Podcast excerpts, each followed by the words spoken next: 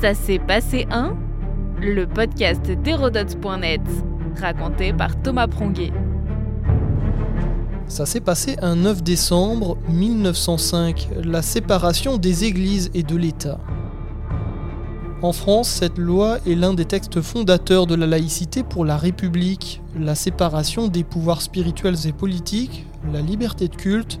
Plus de 100 ans après, la notion même de laïcité fait toujours débat dans la société.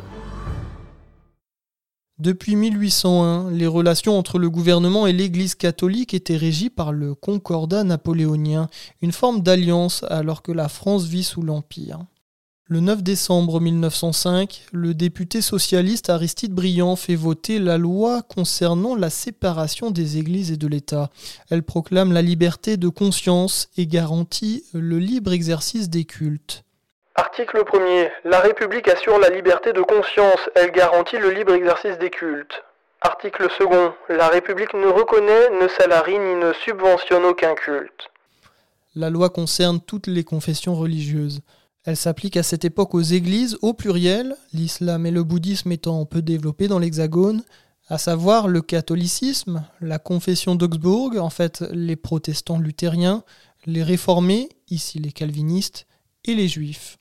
Remise dans son contexte, la loi clôture 25 ans de tension entre la République française et l'Église catholique, chacun se disputant le magistère moral sur la société, un texte de conciliation en quelque sorte.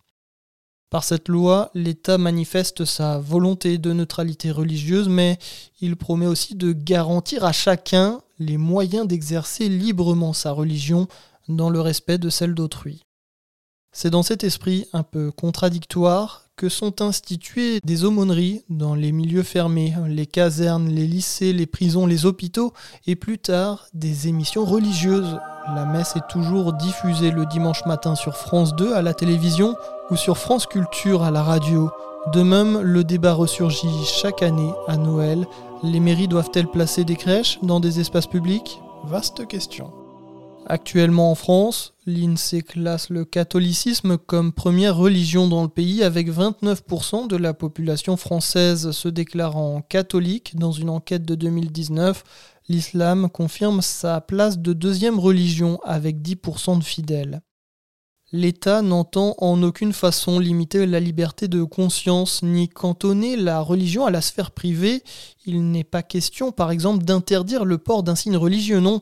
Toutefois, c'est interdit lorsqu'on travaille dans les institutions de la République, dans les mairies ou services publics, à l'école, depuis la loi 2004 pour les élèves, à la fac, le port d'un signe religieux est lui permis. Sur le plan financier, la loi de 1905 a deux conséquences majeures. D'abord, les évêques, prêtres, pasteurs, imams ou rabbins ne sont pas ou plus rémunérés par l'État. Celui-ci se désintéresse totalement de leur nomination et puis les biens détenus précédemment par les églises deviennent la propriété du pays, mais celui-ci peut les confier gratuitement pour l'exercice des cultes. En fait, pour les églises, l'opération va s'avérer plutôt profitable, mais on ne s'en apercevra qu'au cours du XXe siècle. Les ministres de culte vont gagner en indépendance, mais surtout, les églises ne vont plus avoir à leur charge l'entretien très coûteux des édifices religieux. Elles assurent simplement l'entretien courant de ces édifices.